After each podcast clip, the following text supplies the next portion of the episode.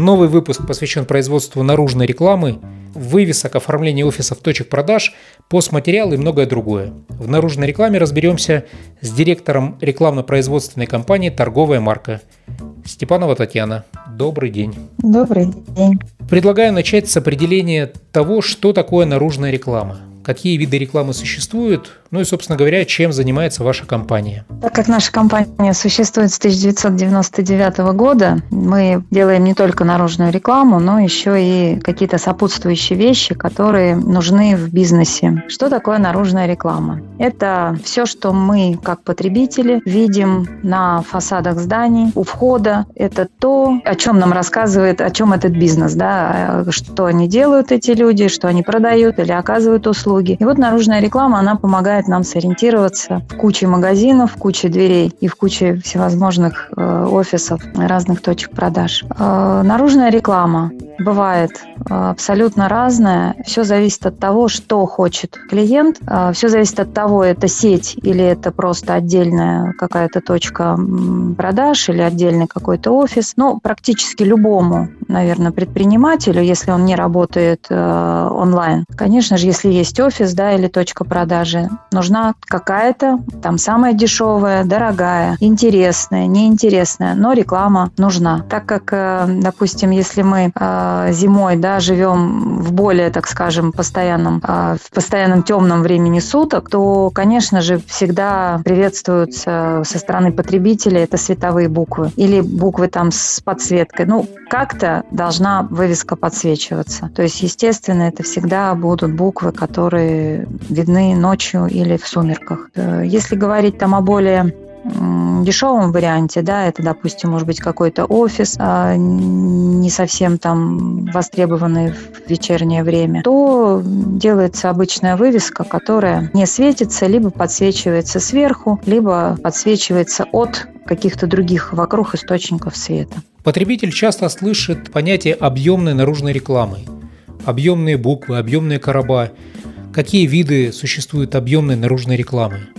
Я бы так, наверное, не говорила объемная наружная реклама. Мы говорим про, допустим, про буквы и про короба. И если это буквы световые, то они уже объемные. То есть это буква или короб, который имеет объем. Объем нужен для того, чтобы туда поставить световой элемент. Как правило, сейчас это уже светодиодные либо модули, либо лента. Для того, чтобы это все светилось ровненько, чтобы засветка у букв была ровная, необходимо сделать объем у буквы. Если раньше мы делали объем там пятнадцать-тринадцать сантиметров, то сейчас уже технологии пошли вперед, и мы буковки делаем четыре, пять, шесть сантиметров в объеме. Ну, понятно, что если эта буква очень большая, да, то пять-шесть сантиметров, может быть, будет не совсем пропорционально смотреться, и мы тогда делаем объем чуть больше. Поэтому их называют объемными. Можно сделать и объемные, объемные буквы и не световыми, но это уже в качестве дизайна. Бывают буквы, допустим, для дизайна, они по высоте такие же, как и по ширине. Ну, условно говоря, буква двадцать сантиметров по высоте, и по ширине буква тоже двадцать сантиметров. Но это уже элемент дизайна, это уже элемент какой-то там э, выдумки дизайнера, да, и уже как бы это несет больше дизайнерскую функцию, нежели чем техническую. Короба все то же самое. Они тоже бывают цветовыми, да, и, соответственно, для этого мы делаем объем, чтобы у короба, если это нет, если у вывески нет объема, объема, да, у буквы или у короба, то это просто плоская как бы вывеска, которая не имеет объема. Если вообще говорить про какой-то объем,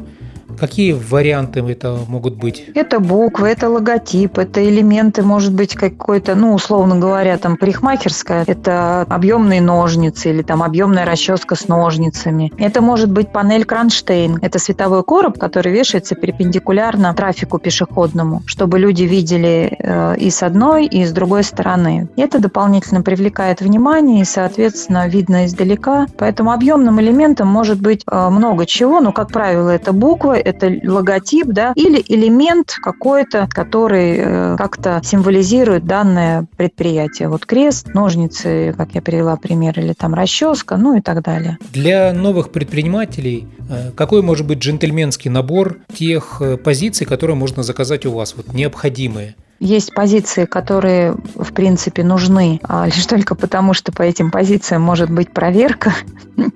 Это Роспотребнадзор, там, не знаю, пожарные службы. Ну, начнем с самого главного. Это режим работы. Даже если нету вывески, то, ну, да, это плохо, люди не видят, как бы непонятно, что это, но должен быть обязательно режим работы. Режим работы самый простой – это наклейка на стекло, и самый сложный, ну, одни из самых сложных – это что-то красивое на оргстекле или на какой-то уже объемный э, режим работы, на котором обязательно должны быть написаны часы работы, э, должна быть обязательно обозначена форма собственности, то есть это либо индивидуальный предприниматель, либо это ООО, должен быть обязательно идентификационный номер ИНН компании и э, обязательно должен быть юридический адрес компании. Не всегда фактически юридические адреса совпадают, но вот требование такое, что должен быть прописан обязательно юридический адрес. Если же это индивидуальный предприниматель, э, там должен быть прописан ИНН, ОГРНИП, и адрес писать не обязательно, так как юридический адрес предпринимателя – это его адрес регистрации места жительства. Тут уже понятно, что не все хотели бы э, свой домашний адрес афишировать, и государство нам разрешило индивидуальным предпринимателям не писать юридический адрес. Это первое, что должно быть. Второе – это уголок потребителя, который тоже должен находиться в помещении, где должна располагаться информация о регистрации юридического лица, опять же ИП или ООО, или там ЗАО, ПАО. Должна быть обязательно книга жалоб и предложений. Это должны быть телефоны контролирующих органов. Но это вот прям самый-самый минимум. Если это уже лицензированная какая-то компания, да, соответственно, это должны быть лицензии. Уголок потребителя, он должен отображать деятельность компании. Если вдруг что-то пошло не так, то э, клиент может подойти к уголку потребителя, и у него есть там вся полная информация об этой компании. И плюс третье, это важная вещь, э, это наклеечки и в том числе план эвакуации. Э, это уже пожарные требования, которые должны быть в точке продажи или в офисе, в магазине, тоже за которые есть штрафы, вот, и они обязаны быть. То есть план эвакуации должен быть сделан на пленке по ГОСТу. Пленка должна светиться больше двадцати четырёх часов в темноте. Она специально обозначена водяными знаками, эта пленка. Если раньше очень много печаталось на китайской пленке, то сейчас за этим очень строго следит пожарный надзор. Пленку производят уже давно в России. Почему-то у многих предпринимателей складывается такое ощущение, что это очень дорого сделать там план эвакуации, комплект наклеек для пожарной безопасности. Но на самом деле это абсолютно недорого. Это вполне осязаемые цифры даже для начинающих предпринимателей. Другой вопрос, если это заказывать у компании, которая производит, то это будут совершенно другие деньги, нежели чем если это заказывать у компании, которая занимается, ну, так скажем, перезаказом. Мы, как производители, достаточно большое количество делаем и планов эвакуации, и наклеек пожарной безопасности, и, соответственно, у нас ну, достаточно адекватные цены. Мы сейчас, кстати, можем раскрыть секрет, из чего складывается цена на производство наружной рекламы, там, там вывески? Да. Да, есть, ну это стандартно, есть материалы, которые мы закупаем, да, вот, причем, опять же, есть, допустим, материалы ходовые, так называемые, из которых мы делаем часто, и, соответственно, мы все считаем по квадратным метрам, а есть материалы, ну, не ходовые, да, иногда клиент приходит с каким-то запросом, когда материал мы используем крайне редко, и, естественно, нам приходится вписывать в этот заказ, ну, там, лист, да, или там пол листа, то есть то, что, потому что потом мы это использовать никуда не сможем. И мы об этом, конечно же, сразу предупреждаем заказчика, потому что иногда приходят клиенты с дизайном уже и с запросом с определенным. Но когда дизайнеры рисуют, они не всегда понимают, из чего и как это можно будет сделать, и какие это влечет затраты. И если клиент говорит, ой, нет, это нам дорого, мы там, ну, мы уже предлагаем варианты так, чтобы и визуально не отойти от того, что было нарисовано, и, ну, в общем, удовлетворить и ценовую политику, и визуальную, вот, составляющую этого всего. Это материалы, которые мы закупаем, это работы, которые ведутся по изготовлению допустим, тех же объемных букв, да, это фрезеровка, это может быть печать, это склейка букв, это наклейка пленки, это плоттерная резка пленки, то есть туда масса входит э, вещей, причем вот у нас так сделаны сметы, что у нас все расписано по пунктам, то есть что входит в данный заказ. И уже клиенту вообще понятно, из чего состоит его не просто материалы, работа и прибыль, там, да, условно говоря, а у нас все расписано прям вот там наклейка пленки на бока элементов, наклейка пленки на лицо, там сборка объемных клеенных букв, то есть все четко расписано по пунктам. И э, к работам идет, если необходим, то монтаж, который мы осуществляем там на территории центрального черноземного региона, в Москву приезжаем монтировать, ну, в тех регионах, в которых работаем. Соответственно, вот три, наверное, составляющие – это материалы, работа и монтаж. Вот из чего состоит наружная реклама, изготовление ее. Какие могут быть сопутствующие расходы в изготовлении наружной рекламы? Если клиент пришел на чье-то место или вдруг у него была какая-то старая вывеска, да, висела, то, понятно, это влечет за собой дополнительные затраты. Соответственно, дополнительные затраты повлечет с собой, если вывеска висит где-то высоко, там, где необходимо автовышка или автокран, чтобы подать туда вывеску. Это, как правило, там либо торговые центры, либо ну, какие-то высотные здания, где, конечно, прекрасно видна эта вывеска будет наверху, но надо понимать, что обслуживание этой вывески и монтаж ее будет сопровождаться вызовом автовышки. Это навлечет за собой дополнительные затраты. Это уже после изготовления вывески. А до изготовления, там, дизайн? Дизайн, он как бы, опять же, это такой момент, знаете, каждая компания по-разному выстраивает свою работу. Иногда дизайн идет в подарок, либо там его вуалируют как-то в заказе, либо, ну, оплачивается отдельно. Если это прям разработка, ну, полностью входной группы, да, соответственно, эта стоимость там будет, ну, более высокая. Если это просто, там, какие-то объемные буквы или там что-то такое, то, соответственно, это не будет так дорого стоить, и больше даже там дизайнерских работ, не дизайнерских, а технических работ дизайнером, когда идет подготовка уже заказа к фрезеровке, к печати. То есть это вот, ну, такие технические работы, за которые тоже мы берем деньги. По отношению, конечно, к стоимости вывески это достаточно такие очень маленькие деньги. Поэтому, может быть, про такие вот затраты глобальные я бы не говорила, как дизайн, но дизайн, если мы говорим в полной мере, еще раз повторюсь, о том, что если мы разрабатываем входную группу, допустим, полностью, да, или там логотип, то понятно, что здесь, да, затраты будут ощутимые. Ну, как ощутимые? Ну, там порядка, не знаю, десять, пятнадцать, двадцать тысяч может дойти такой дизайн. Ну, у нас, по крайней мере, да, в городе. Все остальное, это, наверное, уже мелочи.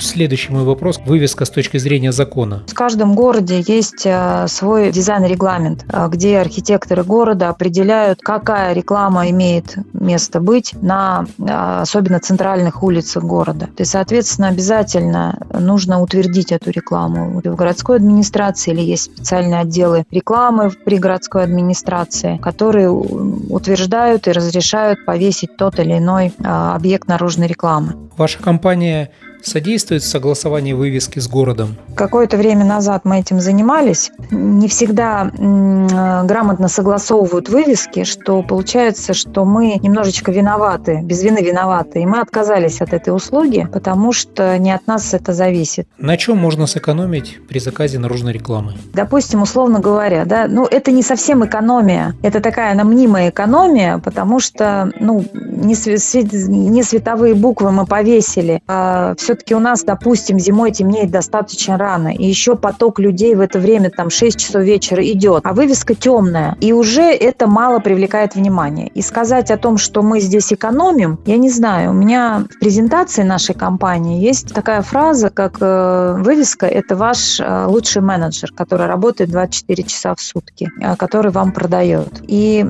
тут вот сказать, что это прям экономия, ну, не могу сказать, но если действительно у клиента не хватает денежных средств на вывеску. Ну, бывает такое, что потратились там много на оборудование, на ремонт, там, на открытие, и не совсем продумали вот этот момент с вывеской, то мы, допустим, можем предложить такой вариант. То есть мы делаем буквы объемные и как бы под свет, но пока свет не ставим. То есть мы там экономим, условно говоря, это летний период, там светло, ну, достаточно. И потом, когда клиент зарабатывает какие-то деньги, то мы можем демонтировать буквы, туда вставляем свет, и у нас получаются световые буквы. То есть мы, так скажем, такую рассрочку делаем, да, по условную, по изготовлению вывески. Бывает так, что действительно не хватает денежных средств, и мы тогда предлагаем повесить просто баннер, пока там откроются, пока наберутся какие-то средства, либо сделать просто плоские буквы. Они дешевые в изготовлении, они быстрые в изготовлении, но уже название какое-то есть. Все-таки в моем понятии вывеска,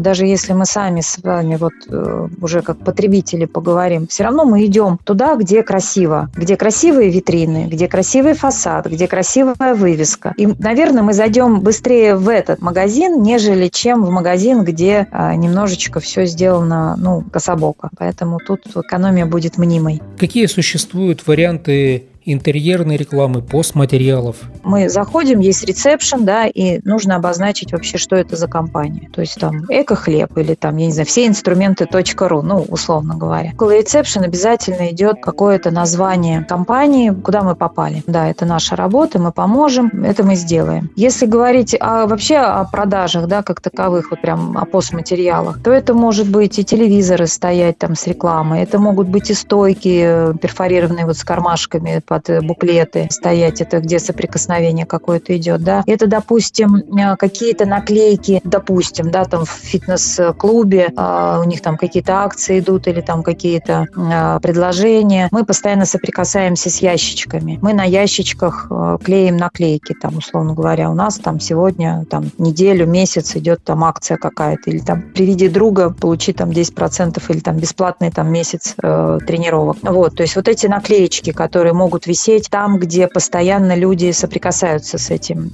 с этими продажами. Раньше это были камеры хранения, на брелках тоже делалась реклама какая-то. Мы же, если про нас говорить, да, это мы можем сделать какие-то буквы или какие-то вот сейчас модные в тренде световые элементы из лед-неона, которые вот там кофе с собой, вот я вот про это говорю. Это тоже делаются внутри офисов, уже какие-то отдельные элементы обозначаются в офисе. Это как бы уже больше и дизайн, и красота, и эстетика. Плюс мы офисы еще украшаем какими-то репродукциями, картинами, постерами, какой-то рекламной, может быть, информации, которая висит на постерах, потому что если есть какие-то длинные коридоры, это какие-то стенды, картины, которые создают какую-то атмосферу. Ну, условно говоря, есть комната ожиданий или зона какая-то ожиданий. Там мы уже можем и какие-то водопады наклеить или там сделать что-то такое, ну, где люди отдыхают, и создать просто атмосферу.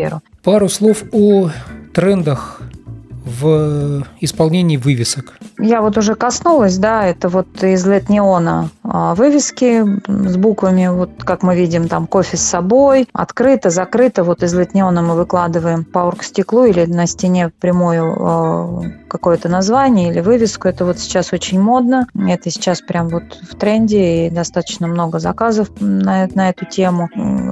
Ушли, наверное, световые короба в большей степени, остались буквы объемные, световые, буквы с контражуром, это которые отсвечивают назад. Ну вот сказать, что прямо сейчас какой-то есть такой масштабный тренд у кого-то, не могу сказать. Единственное, вот могу выделить сейчас, это вот эти вот э, вывески с лед-неоном. По вашему опыту, топ ошибок новых заказчиков? Те, кто вообще никогда не сталкивался с рекламой, какие мы наблюдаем ошибки? Это когда приходит клиент, уже в последнюю очередь он думает о том, что у него все-таки нету вывески, а она нужна. И всегда кажется, что это делается буквально два-три дня, а это может занимать там неделю-две. Нам оставляют мало времени на изготовление. А дальше мы начинаем монтировать, когда приезжаем на монтаж вывески. Про нас забыли вывести нам провод, который будет питать эту вывеску. Соответственно, уже ремонт сделан, соответственно, уже все провода заштукатурены, и нам мы вынуждены либо провода вести как-то по стене, либо там делать кабель-канал. И вот этот момент, он очень важен, когда клиент забывает о выводе провода. Дальше, бывает, вообще забывают место под вывеску оставить, либо оставляют ее так, что невозможно буквы повесить.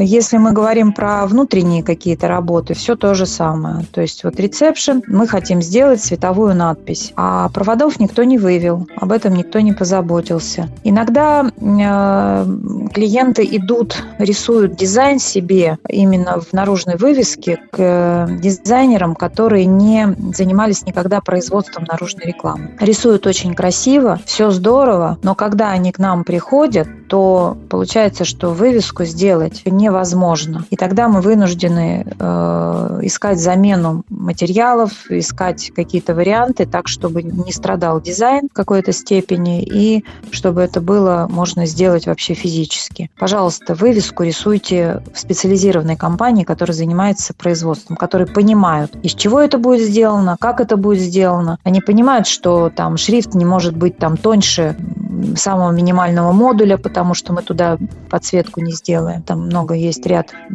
вопросов, которые дизайнеры, обычные дизайнеры, которые не сталкиваются с производством, они не знают. Как вы выходите из конфликтных ситуаций? Какие конфликтные ситуации могут возникать?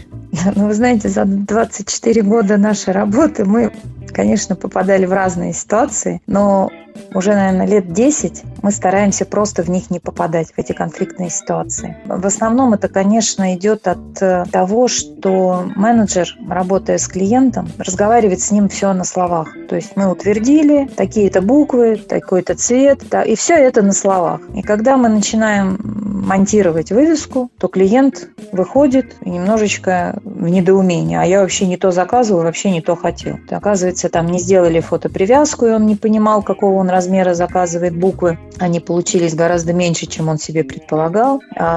Согласовали цвет красный, а напечатали ему там светло-красный, а он хотел темно-красный. Ну и так далее. Возникают вопросы, которые не были обговорены менеджером. Не был согласован макет, не было соглас... не была согласована фотопривязка, не были согласованы технические вопросы букв, размеров, цвета, толщины, объема, ну и так далее. Да, это если я там говорю. Соответственно, это опять не согласовано. Мы сейчас уже в эти ситуации не попадаем, потому что у нас есть специальные бланки заказа, у нас есть согласование, определенный регламент согласования с клиентом. И такие вещи мы уже не... У нас они не происходят, потому что мы все вопросы закрываем на моменте подписания всего. А вообще точно мы не конфликтуем с клиентом, дабы не портить отношения с клиентом.